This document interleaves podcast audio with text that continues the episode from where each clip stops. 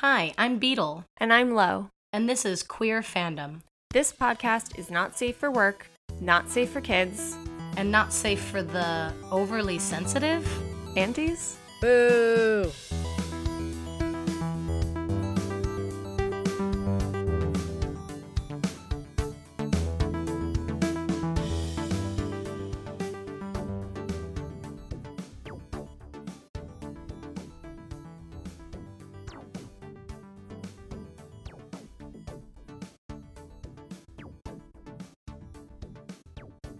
Test 1, 2, 3.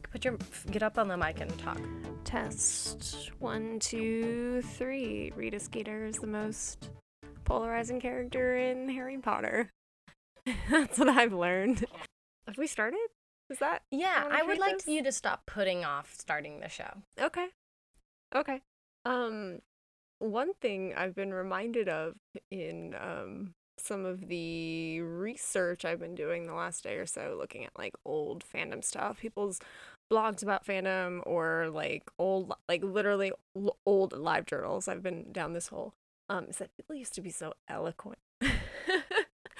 I commented on something and I really needed to, before I hit comment, I read back through and was like, God, this sounds like a Twitter post. It sounds so conversational. I had to go back and use my, my like college literature, like English degree brain to write a coherent and like appropriately. Yeah, well, it used to. Go ahead, finish. I'm sorry. No, I think I got my point across. Yeah. I mean, it used to be on the internet. It used to be a status symbol to have good writing skills, proper spelling, good grammar, and like unique and colorful language. I guess like it was. It used to be a thing. That's not the thing anymore. Like now, there's like a degeneration to typing and to like internet culture language and all of that. And I don't immediately assume someone's stupid if they don't put an apostrophe in the word "I'm" or they don't capitalize. Like I have AutoCap off now on my phone. And I don't usually use autocorrect, so I send some brutal text messages to my friends that just don't mean shit. That would be unacceptable if you were in a LiveJournal community regularly commenting on people's stuff. That'd be unacceptable, but we've come to accept that over time. Yeah, I noticed that I use a lot of really basic verbs and nouns and then modify them with the words really or very. I'm doing it now as I speak, but I've been trying to do some things for myself. I have a little like dictionary.com app on my phone. It has like a word of the day, and then there's like a little mini game that will appear on my phone on one of the home screens that's like it gives a word and then it's like guess the meaning between 3 different options, and I've been kind of doing that every day. Most of the people that I like currently look up to in my life, professors or characters or whatever it is, use good language. Good is not a good word either. Nope. You know, it's diverse language. My philosophy professor speaks so slowly because he's selecting each word and considering it before he speaks, and it's so incredible to listen to. And I don't mind that he speaks slowly. It doesn't bother me because I'm like, what's the word gonna be? You know. It's an engaging way to speak to people. Welcome to the 5th episode of Queer Fandom. I'm Lo. I'm Beetle. And in this episode, we're discussing AU's tropes and the much maligned cliche. This is mostly in regards to fanfiction, but it will relate to other aspects of fandom as well. We reached out on Twitter, and some of you guys gave us ideas of things to talk about today, and I'm really looking forward to it. I also want to thank Kaylee for being our guest last week. She did an incredible job. I think the episode came out really well. She was afraid that she was going to sound stupid, and I actually think she brought some incredible material to the podcast. And next week we're going to be recording with another friend of ours, another guest, and we're going to be talking about cosplay and queerness next week. So we're really kind of excited with the direction the show has been going, and thank you to those that have been listening and to those that have been sending their ideas in. All right, let's jump in. All right, B, so how would you describe an AU, and what does AU stand for? Okay, so AU, I'm going to answer the second part first. AU stands for alternate universe or alternative universe. It's typically fan fiction that takes the characters into another universe, another situation. There's like a couple classic ones that people always do. So like there'd be like a coffee shop AU, or instead of the characters, like maybe not always, but maybe the canon environment is dangerous, or the characters don't come out alive or whatever. You'll see people put a character into an AU and it'll be like a coffee shop, and like one of them's a barista and someone's like a fucking writer, and he like sits in the corner and writes every day, and they make like steamy eye contact over their steamy brews. So that's an AU. Exactly. I think you hit on such a great point where it tends to be very popular, especially in fandoms, that you're unlikely to get happy endings from those characters. I think mostly about when I watched Attack on Titan and was so excited by Attack on Titan and the world it created, and then I went to go read the fan fiction and it was all AUs, and I was so disappointed. I mean, I love me an AU. I love me an AU, and I'm going to keep talking about this throughout the episode. So for me, the only time I would even consider an AU is in a universe where, like, one of the characters or both of the characters dies, or is just a very unforgiving universe. Like, for example, Attack on Titan. There's just very little space inside of that world for relationships really to develop. So a lot of times, you know, I see the interest in placing them in an AU, but I don't really like AUs. And I also don't really have fandoms where the character, where it's like a happy environment. Like, I like the drama and the friction and the sad ending. I like that. And so I don't get that much satisfaction out of AUs. I really, really don't. I get that. A lot of times I prefer an AU that is somewhere in line with the actual universe itself. I love a canon divergent fic, which sort of becomes AU, or which would say something like earlier on in the plot or at a major plot point, a decision was made differently, and now things are shifted. But I also will enjoy like a Star Wars fic that also takes place in space. I was also thinking Star Wars, because one of my favorite like canon divergent examples is when Kylo Ren is sent off to study with Snoke or whatever at the end of the episode 7 canon divergent fic universe, where he turns around and, you know, he runs away from that situation. And so everything has been canon up until that point. But then after that, Kylo rejects going to, you know, study with Snoke or train with Snoke, and instead goes to wherever Hux is currently banished to. And then they live on the run together. And that's like, oh my fuck, I love it. Because for me, like, I still get all of the drama and the like threat of death around every corner and all this. To, like, for me, that's a lot of the energy that goes into why two characters would collide in such like a passionate, heated way, is all of this like drama around them. So that's my canon divergent is probably my favorite genre of fan fiction, because it just pushes the boundary of the canon enough that I can give my ships room to live, but I'm still maintaining a lot of the drama that brought me there in the first place. Yeah, that makes sense. The canon divergent fic usually has to be long in order to be, I would say, detailed enough to relate to the old story, but also bring the new story in. So it's kind of the combination of a what if and, let's say, a new installment of the series. This reminds me a lot of Harry Potter, and when I used to be reading Harry Potter fanfiction, I think it was before book 5, or maybe before book 4.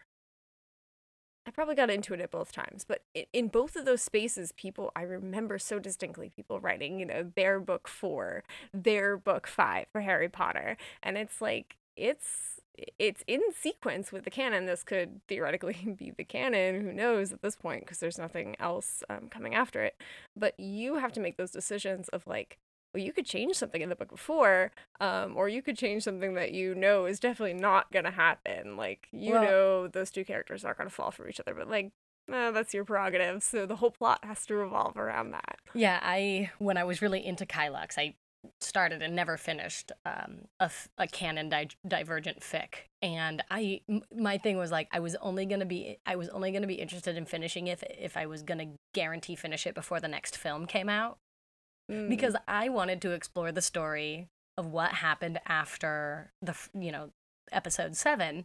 I didn't want episode 8 to come in and tell me it wasn't as gay as I thought it was, because you knew exactly that's what episode 8 was gonna do. It's just not, and it would, of course that's how it goes. That's just how it goes. You find something queer and it's gonna turn into something straight. It's just how movies work. I commend, like, the Harry Potter books took a little bit longer in between installments, but I really commend people who write an entire novel, because I mean, in Harry Potter fan fiction you get novels, which is so rare nowadays. You've got to find the right fandom to do something like that. What's another fandom that gets really, really long fic? I think they're usually like book fandoms like that. I feel like the places in my life where I've seen those the most have been book fandoms, or something that's long established, like Star Wars, perhaps. Well, episode 8 did kind of not give us what we wanted for Kylux or Storm Pilot. So that's what I'm saying. If you can get a fic out before episode 9, I can't. Then you can rewrite those things without the movie coming down on you. And in the end, when it doesn't quite give you what you want, well, you wrote out what you wanted. You know what? People have read it, and you've spread out the message you want in the world. So fuck what the movies do. I'm just not as inspired by the 8th movie, I suppose. Yeah. But yeah, I mean, I think AUs have a ton of value, and I know a lot of people really, really, really love AUs. Just the fact that I'm not super into them doesn't like devalue them in any sort of way. I totally think it's valid that you want to take your characters out of a difficult situation and see them thrive and experience a different kind of life. I respect that. Yeah, I mean, so long as the chemistry and what makes that character remains, then I think an AU can be fun. I grew up where my mom loved romantic comedies, so I've seen like every romantic comedy from probably like the 90s and early 2000s. So I love like a good cheesy love story. And if you can write it well, I'm super happy. I think the first fandom where I read AUs that weren't high school was Supernatural. That was the first place where I encountered ABO. That was the first place where I really encountered like a library and like mechanic AU and high school AU. I'm not as into high school AUs anymore. No, but maybe it's super prevalent in the Supernatural fandom. I mean, it's one of the most popular AUs like throughout just time. In general. Throughout time, yeah. I remember those being around when I was starting to read fan fiction, in the way that like I don't feel like I always saw the coffee shop AU or the librarian AU. Not that those things aren't well established and set in stone and very popular and beloved, but definitely the high school AU is one of those early ones. I would say high school AU and like a historical like Regency AU are some of those ones that have been around since just the beginning of fan fiction. I could never imagine writing that. I'm not really interested in like Regency stuff, so that's just not quite for me. As a lit major, I was not into Jane Austen or the Brontes or any of that stuff, so that's not quite my cup of tea. But I bet if I read one that was really well written for a fandom I really liked, and it was well characterized, I'd probably be down. I mean, when you describe it like that, I feel like I would like AUs too, but like that's just not what I experience a lot of the time. I mean, I have a complicated relationship with reading fan fiction anyway, which is something I'm sure I'll talk about a lot on this show over time. That stuff can take me out of the fic really easily, and I just can't finish it. I find myself skimming a lot of stuff. Well, an AU really needs to sell you on their universe, and that can really make or break a story. You want to strengthen the universe you're in without detracting too much from your characters. So if you spend a whole chapter world building, that's not going to go over so well. People might not read it. They'll get bored. I know I would get bored if you spend too long trying to build the world. Like, tell me where we're at, tell me the people and how they are who they are in the context of this universe, and I'm pretty happy. Like, I'm pretty set to go. I read a fic I was pretty excited about keeping up with the updates in Final Fantasy XV, and there was so much world building in this sort of canon divergent fic that there were giant chunks of the story I was skipping. And, like, beautiful writing. But it's a lot of world building. And I think what's cool about things like a coffee shop AU and a librarian AU and ABO is that we as a fandom understand what those things are. You don't need to spend a lot of time setting those up. They're almost like a fandom in themselves. If you went in AO3 and clicked on or searched the coffee shop AU, you could just read a coffee shop AU in any fandom, and you know the gist, like, you know what's going on. Kind of what's important is how the author sells you on those characters, and the story that goes with it. Like, it's not really about the coffee shop or the library or, like, mating rituals. Yeah, I mean, mating rituals. See, you're going where I was going. See, I was waiting for my opportunity to come in and say that's why I like ABO, is because I can go into any fandom, any universe, and know what I'm gonna get. But there's a significant difference between ABO and coffee shop. Okay, I know, but ABO is something entirely different. Yeah. And I think what's rad about ABO, and I would love to talk about this in its own episode because I think ABO is fascinating, but every ABO fic is different, but you kind of know what you're getting. So there's a little bit of world building that goes into it, but I think it's more interesting to show it rather than tell it. You can get lost in the weeds of, like, an ABO fic that's trying to set up a universe in which, oh, people are classified this way or this way or that way, and it means this and this and this. It's like, I'd rather see it in the fic. Unless, of course, you are just writing that one shot, like straight explicit NC-17, and that's fine, because I know I'm not there for the involved story, and you don't need to, like, you can just tell me in, like, 2 paragraphs in the beginning. That's right. Totally fine. I mean, I've told this story to you and friends on multiple occasions, but there was an ABO fic. I don't really want to name the fandom because I don't want there was an ABO fic that I read that I was, like, really excited about the potential of it, and I read the first chapter, and it was, like, I don't know, 12 chapters long and ongoing, and I read the first chapter and I was really into it, and then I read the second chapter, and then I skimmed to the third chapter, and then I used Control F in the fourth chapter, and, like, was just looking for the word kiss or cock or anything, like Control F slick, like anything, and I could just, I was like, when is this gonna become the fic I'm waiting for?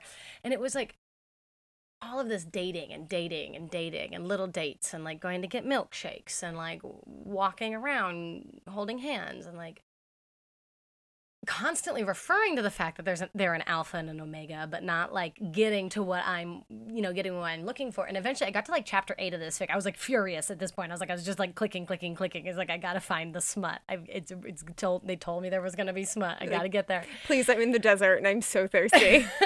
And chapter 8 was, like, the omega and the alpha got on a computer together and, like, worked on a contract together and, like, shopped for sex toys, and both agreed in a conscious state of mind which toys would be used, how and where and when. And it was just, like, literally the fic was these 2 characters writing a contract about how to engage in consensual ABO sex.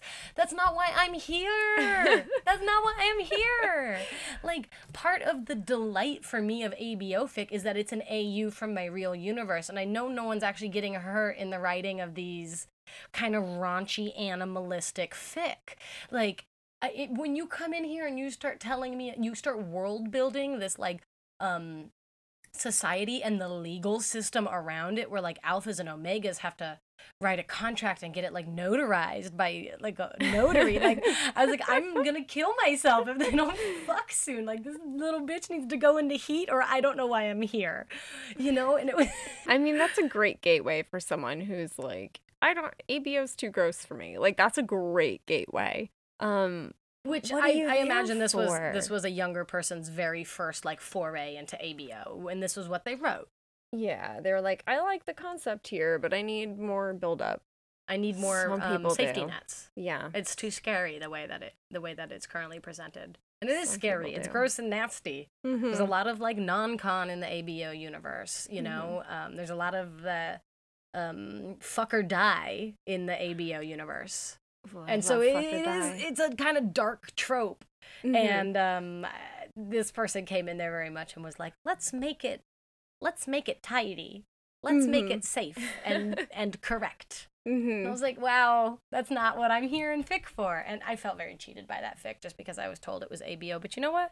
It was their version. It was their vision. And they sure wrote a hell of a lot of it. So they must have been enjoying what they were writing. And I'm sure there were people who were enjoying it. But it just wasn't what I was looking for.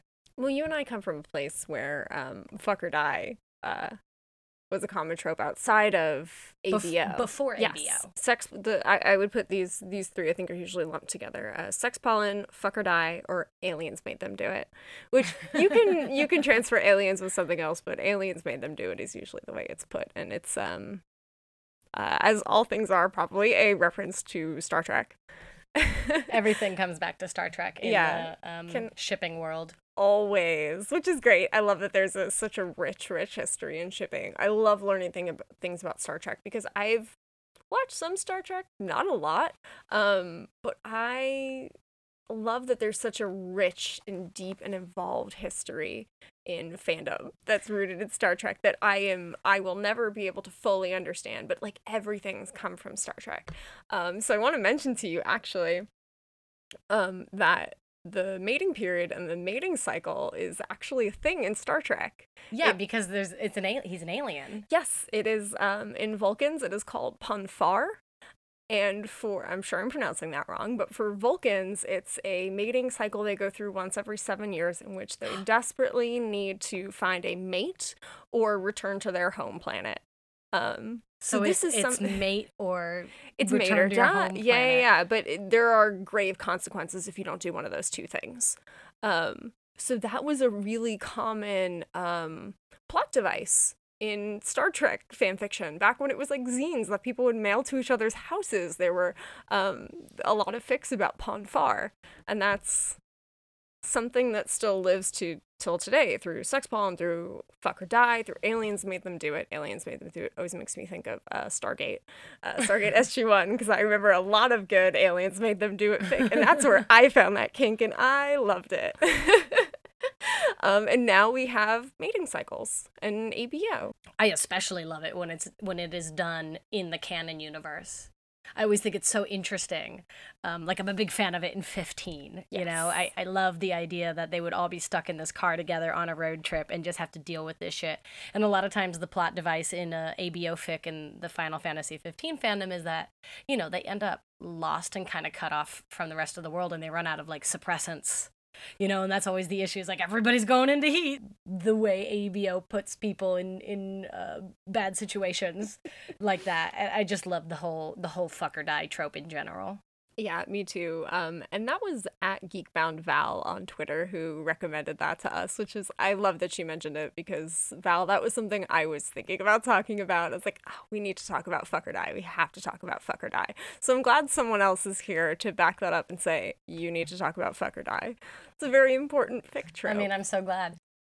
Okay, so where do you want to pick up? It's time to talk about tropes. Let's talk about tropes. So tropes at certain points can interact with AUs or can sort of become AUs. It depends on the scenario. One of the ones that we... Can you define the word trope? So a trope is a tool or a story device in a story that is done a lot. Something very commonplace, something you might think is sort of tacky, but also in just literature. Mm-hmm. Yeah, it's in all stories. It's a storytelling device that is commonly used. Mm-hmm. So it's maybe kind of cheesy or tacky because it's overused. Is that the thing? And I wouldn't call it overused in fan fiction, the fan fiction realm. It kind of instead registers as genres in the fan fiction realm. Yes. So it's so in regular literature, a trope would be like something you would try to avoid because everybody does it. But in fan fiction, it's more like a guideline to some of the types of material you can produce as a fan writer. For sure. And you can put, let's say on AO3, like you can put in your tag that something is, what's a trope we have here? Rivalry or fake dating, which is a favorite of mine, or jealousy, or they're marooned together, or they must be rescued. Like, I wouldn't say in the world of fan fiction, you can't say that any of those things are quote unquote overdone because there can never be enough fan fiction, and there's no ceiling to fan fiction because it's all a derivative of an original piece, or original source, I guess. So that's interesting that there's kind of a different definition for the word trope.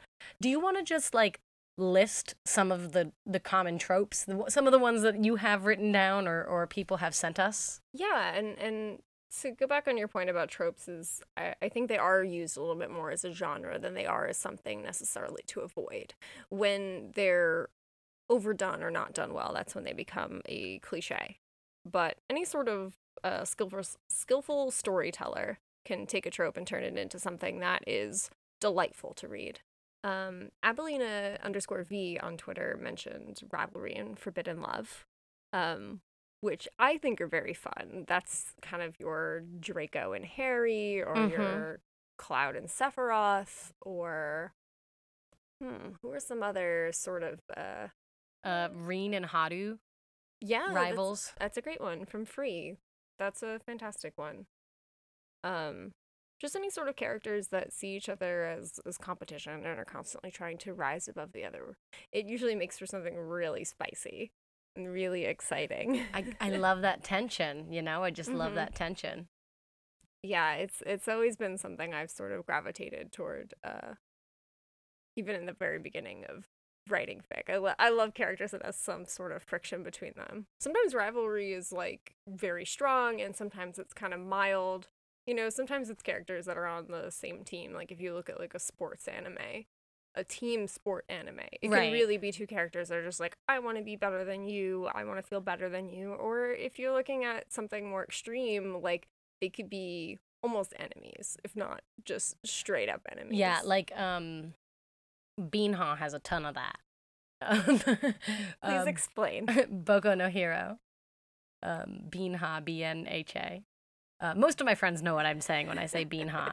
Beanha is full of rivalries, and some of them they're students in the same class, or they're professionals in the same profession. But there's different levels of rivalry in that too, and I see why that draws a lot of people because there's a lot that you can do with that, and there's a lot that's really exciting about that. Yeah, I mean, if you've got a romance between two people that feel like they constantly need to be better than each other, that's really spicy because that character is not going to want to admit that. And it's that thing where, like, they're obsessing over them regardless. They're like, no, I'm not into him. I just think about him constantly, and I'm constantly thinking about him when I'm, like, working out, and I think about him when I'm going to sleep at night. But I'm not into him. I'm just obsessed with him. It's different, I swear. I'm drawing a lot of mental lines between Bakugo from Boku no Hero and Draco from Harry Potter, but that's coming as someone who's not really into Boku no Hero. I mean, I can see it. It'll probably offend someone. But someone somewhere is very upset. Yeah, I mean, I love an explosive an explosive rival. Pun intended. Ooh. But Draco was explosive too. But yeah, big whiny babies. God, I love them. Yeah, they're good. That's an interesting trope. I find a lot of exciting things in the rivalry category. Yeah, and then we have something like forbidden love, which can fall in that category, but can also be very different. Like, if you want to look at characters who are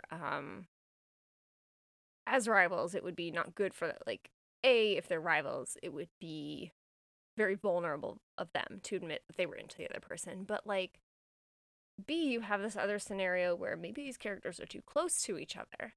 So I want to think about our Final Fantasy XV ship for a moment, Noctis and Gladio. Gladio is Noctis's bodyguard, Noctis is his prince, like, that's an inappropriate relationship. Right. One that they probably wouldn't want to tell families about or friends about or even each other.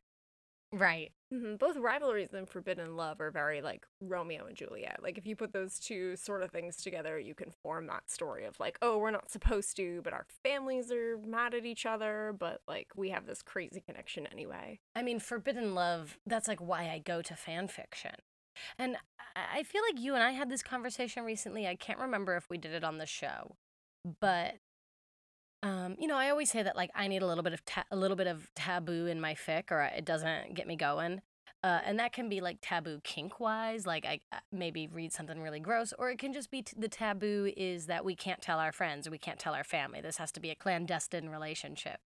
I find that really super appealing in general. When I first started reading fan fiction, most fan fiction was forbidden love fan fiction. But that was also, you know, 10 years ago, and it still wasn't as acceptable to be anything other than straight. And that reflected a lot in the fan fiction. When I first started interacting with fan fiction, and maybe it was the age of the people that I was interacting with, but it was all very much like the conflict in the story was the fact that they were gay. Mm-hmm. That's not conflict anymore. No. Not really. Yes, in some parts of the world and in some particular, you know, contexts and family situations, but very rarely is the conflict in fan fiction now that the character is gay. Most of the times in fanfic now, either the character's always been gay and it wasn't an issue, or they come out and it's not that big of an issue. It might be a little bit stressful, but usually the other characters in the fic are supportive. And back when I first started reading fan fiction, that was the drama in the fic. Because that's not dramatic anymore in my world, I have to go find my drama in different tropes. Yeah, you make a great point. And it's not, like you said, it's not that everyone is free to come out whenever they want to their families. Like, that struggle still exists, but within fan fiction, I think the narrative has become less of a place to vent your feelings and more of, I'm going to tell the hero story that feels relevant to me. And for someone who's feeling alone and repressed, being LGBT+, like, telling a story about a character that is maybe the same or something similar to what they are and is going through their story and finding their romance and finding their adventure is more exciting and uplifting. And I think we've gone through a shift where that's the story that we're more likely to tell. I feel like I see a lot less violent homophobic dads in fan fiction than I used to. Exactly. I mean, I do think there's been a shift in fan fiction in general. And to that note, what I thought was kind of interesting that you were saying was, like, they want to tell the hero's journey, and it's just an LGBT+ hero. And they go on this journey and they find their love and they have their own adventure, which is very much like the heteronormative story. But finally we're getting it in the queer light, right?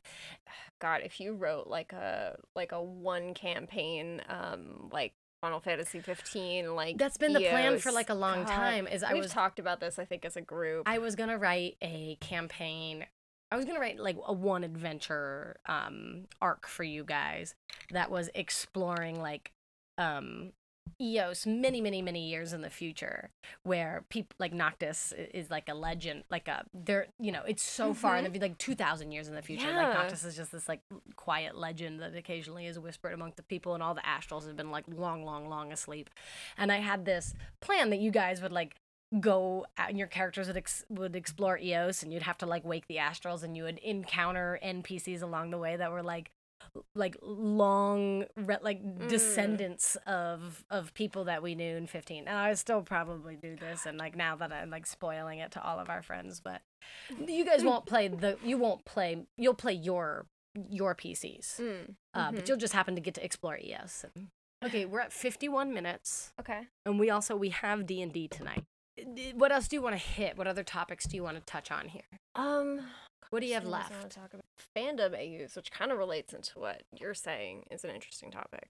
What's a fandom AU? It's like two characters in their canon universe are into another thing. and they like meet anonymously online. It's the same as, you know, like you're anonymous on like chat or it's any of those, but it's fandom, which I think is hardcore kinning. Yeah, which I think is like super, super cute. Like I started watching BBC Sherlock because I read a Glee fic about Kurt and Karofsky where they were both writers of John Locke fanfiction. And I was like, well, I guess we should check this show out. Huh. I didn't know what that was. I don't know. Maybe we won't talk about it. No, but. I like what you said. We'll just leave it in. What else do you have on the list? Makeup sex, yeah. Our guest last week, Kaylee at Moogle Festival on Twitter, mentioned makeup sex. Thank you, Kaylee. What do you have to say about makeup sex? I don't necessarily love a fic where my favorite characters are arguing, unless of course you've delivered me a long story with like reasoning for the arguing. And if you have, that makeup sex is so spicy. Like, that's the good stuff. Yeah. Is when you've got that good build up. So you've seen your characters, you've gotten them together, you see them at their best and you see them at their worst. And then they come together to, like, bang, and it is delicious. Yeah, I see see why that's tasty. I like hate sex. Ooh, yes. You know, like, I like the sex during the fight. That's what I like. Which also reminds me of Hurt Comfort fic. Oh, Hurt Comfort. Which is kind of different because a lot of time we're like leaning the direction of comfort. Mm-hmm. But like when I was really into Harry Potter fan fiction, I would say that there's a lot of dreary fic that is hurt/comfort. Like they hurt each other and then they help each other recover, and then they hurt each other and then they are like tender again for a couple weeks, and it's just like back and forth and back and forth. And I loved that sort of hurt/comfort. Loved it. That had both the like angsty, rough sex and then the like tender, like love professing sort of sex, you know? Yeah, especially if it's like, if they can separate that out into like a couple different sessions where they're having like repeat hate sex until it slowly turns tender. Ooh, chef's kiss to the sky. That is so nice. That's a good story right there. What else is on the list? Let's get through these. So at pony_farts on Twitter said found family.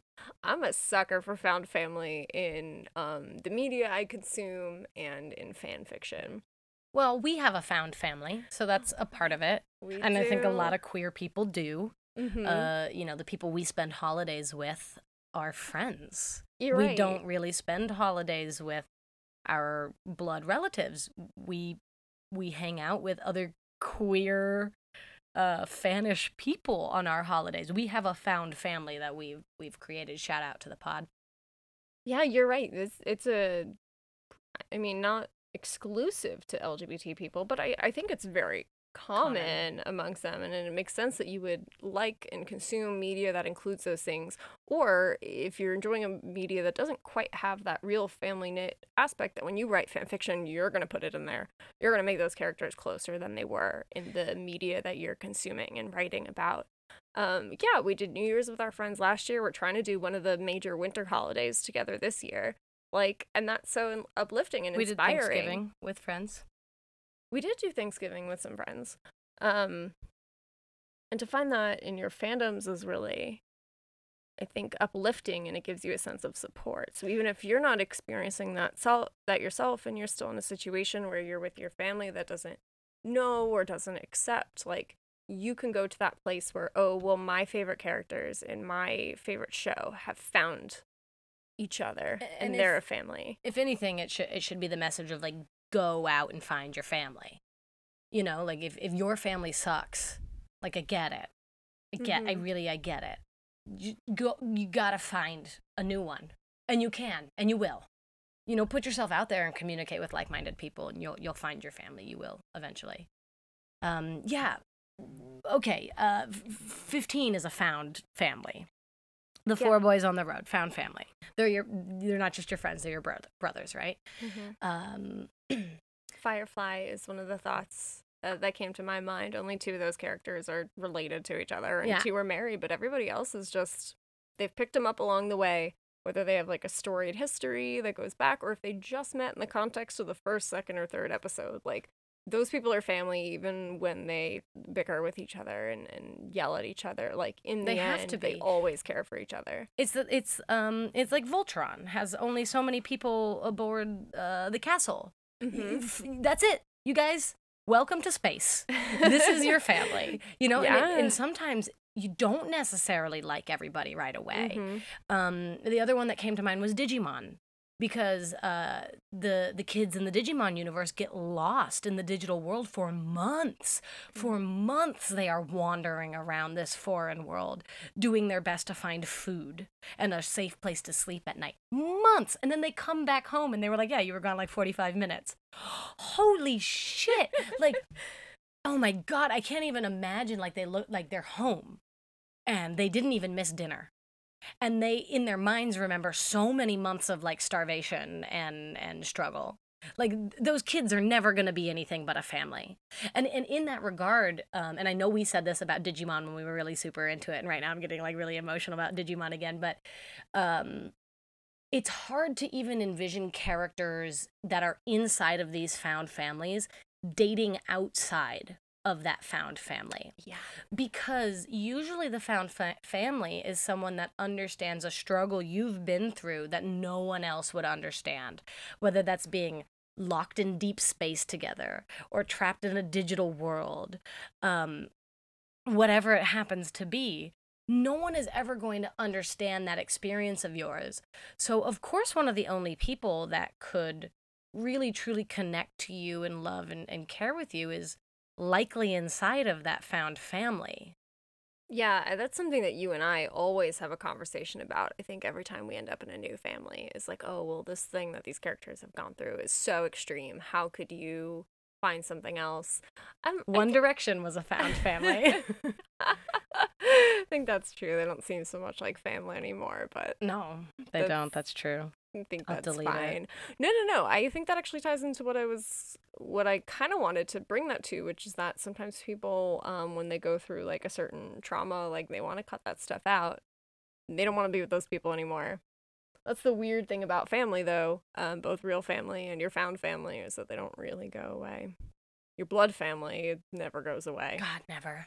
But found family is hard to get rid of too, and I'm somebody who's like ruined friendships of mine from way past. I think a found family is a friend that's hard to get rid of. I think that's the definition of found family. Mm-hmm. It's a friend who doesn't let bad behavior get in the way of the love and the commitment they've made to you. Mm-hmm. That's what found family is: the good and the bad. You accept someone for the good and the bad. Yeah, exactly. And it just, again, it makes me think of Fireflies. I love Jane and Simon, and I know Jane and Mal is a really popular ship, and those are just characters that don't like each other. But they love each other deeply at the core. In the end, when bad shit happens, it always comes back to, like, is everybody okay? I need you to be okay. I need you to be okay. Tomorrow I'm going to fight with you again and say some nasty shit to your face, but I need you to be okay in the end of that. All right, what else is on the list? So I mentioned very briefly earlier fake dating, but I love fake dating, so I hate it. I want to talk about fake dating for a hot second. And what I also want to tie into this is Undercover, which is great for your like buddy cop like series. Like, I'm thinking like Starsky and Hutch, and I'm thinking like oh no, I can't think of another example. I've never watched a single buddy cop genre anything. I don't. Okay, well, anything where people are in a position of justice, which I would say is maybe a more common way to look at it. Like, okay. You could do that with Marvel characters really easily. Okay. Anybody in sort of like an Avengers type group. Like, you'd be like, oh, well, they got to go infiltrate this thing.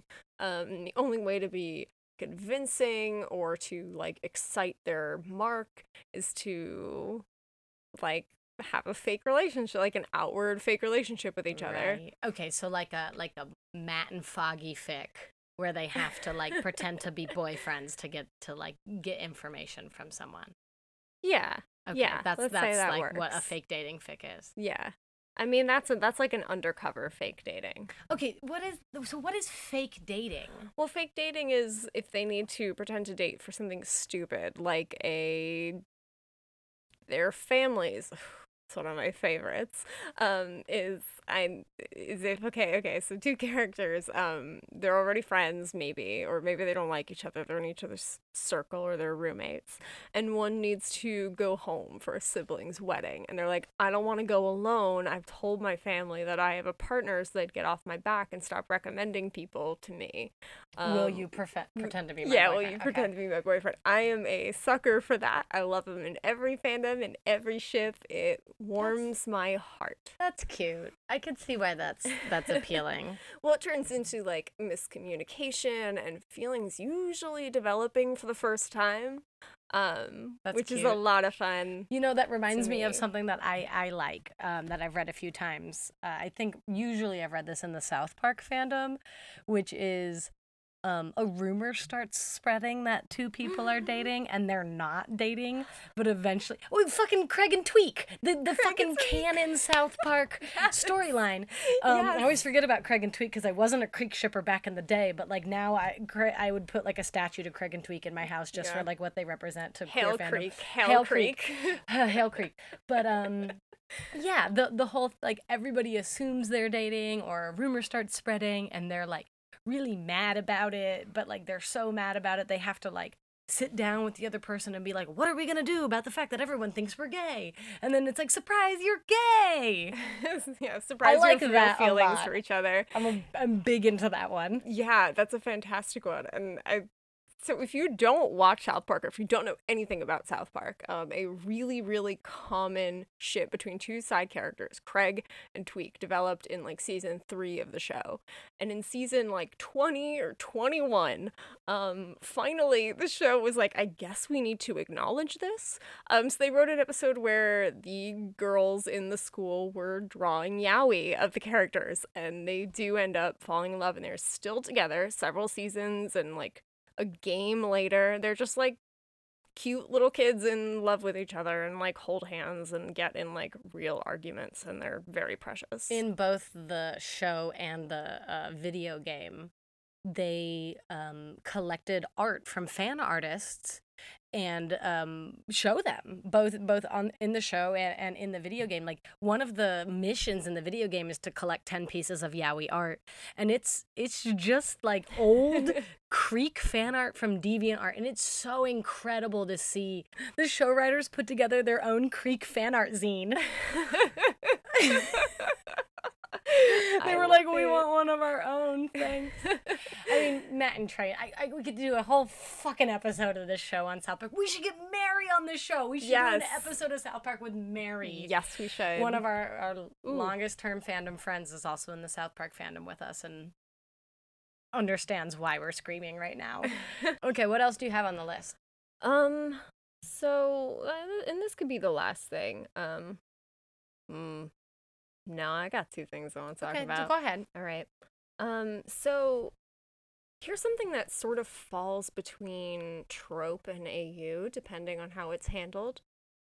It's not necessarily one of my favorite things, but I love that it's so popular, and I think it's very exciting. The BDSM fic.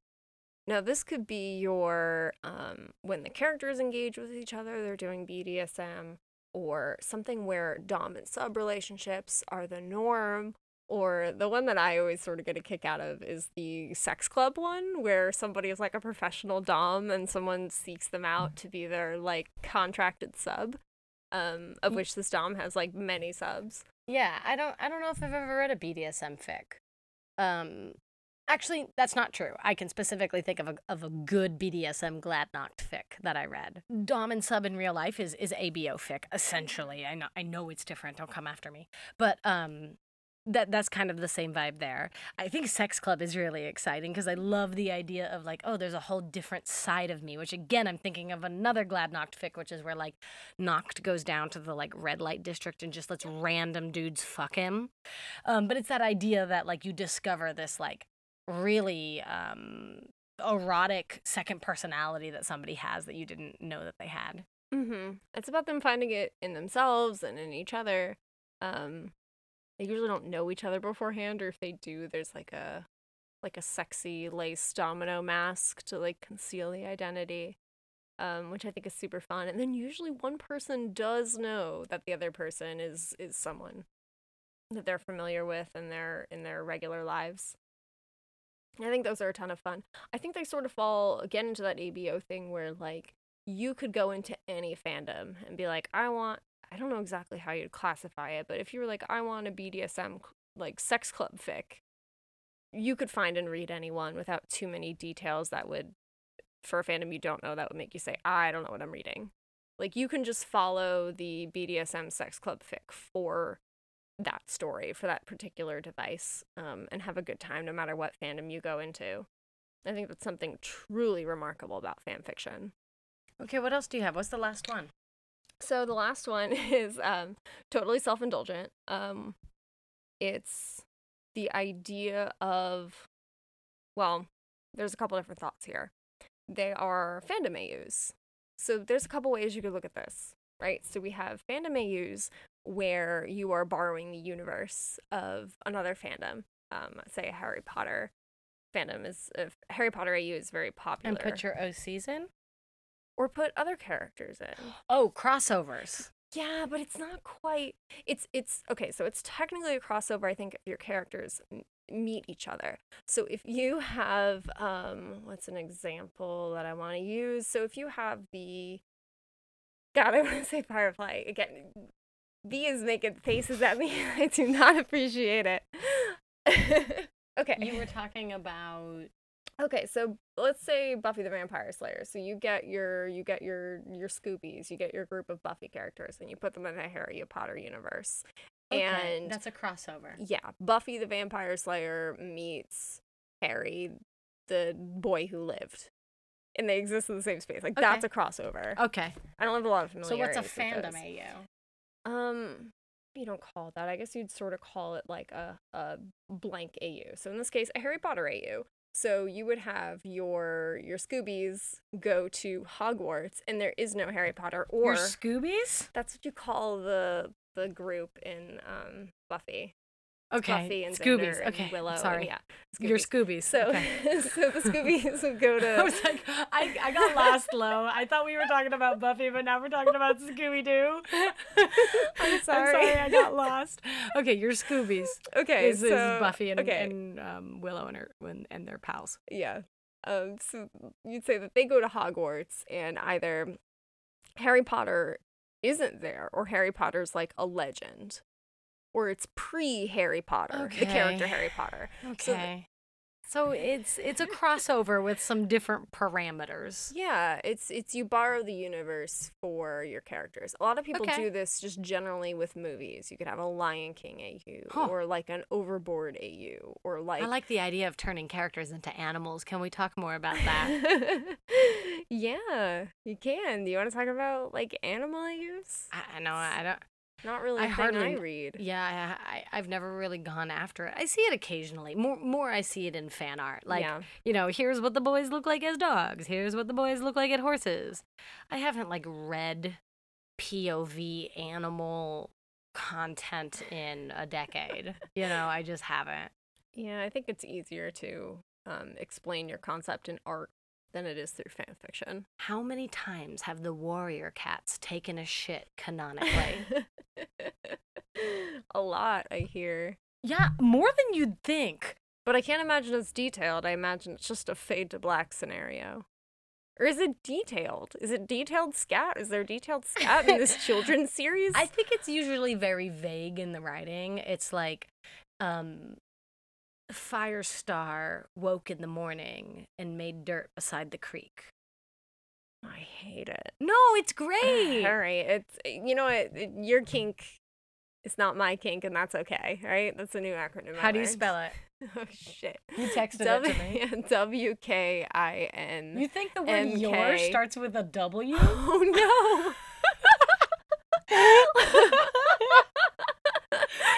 no. YKINMKATOK.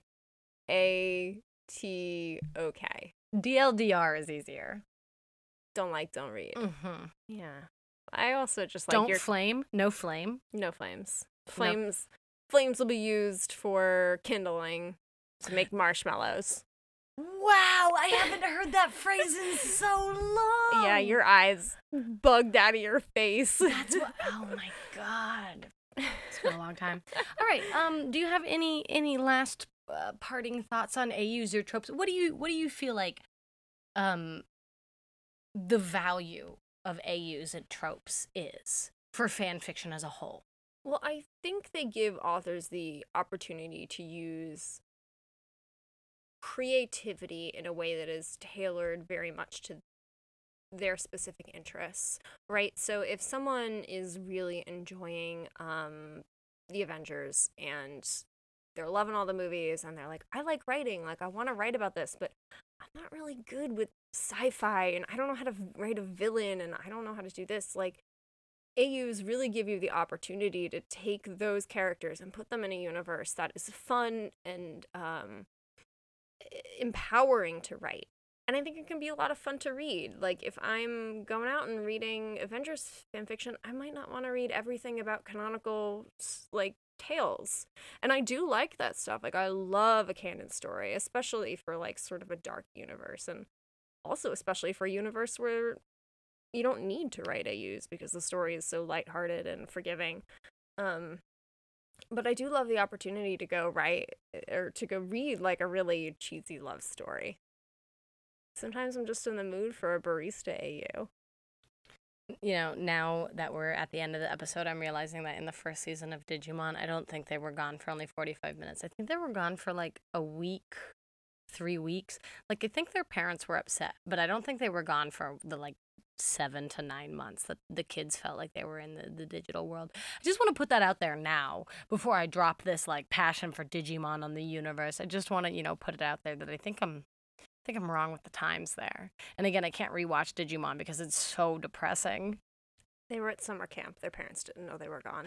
Fuck. And then when they returned to Japan, they returned back at home in Odaiba. So it was the second season that they were missing, that their parents were all upset because the kids were missing. The second season's where they go to the digital world every day after school. Oh my God, it's like I haven't even seen this show. I'm sure they go missing for a period of time. I think season 3, they tell their parents they're going to leave for a little while, and one of the parents is the, like, cover. Sometimes it feels like I'm dying when I know I knew everything about a particular fandom. Yeah. Everything, every detail.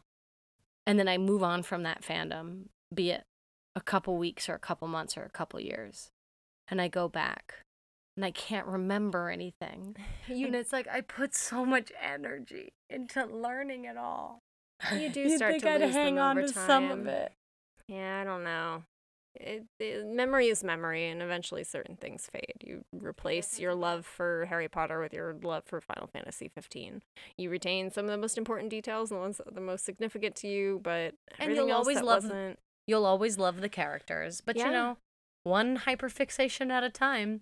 That's the life of a lot of shippers. Yeah. Yeah, that's me. All right. Thanks for talking to me today. Yeah, thank you for talking to me. And thank you so much to everyone who's listening.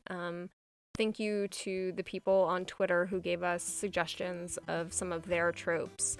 That's at GeekBoundVal, at Abelina V, at Moogle Festival, and at Pony Farts.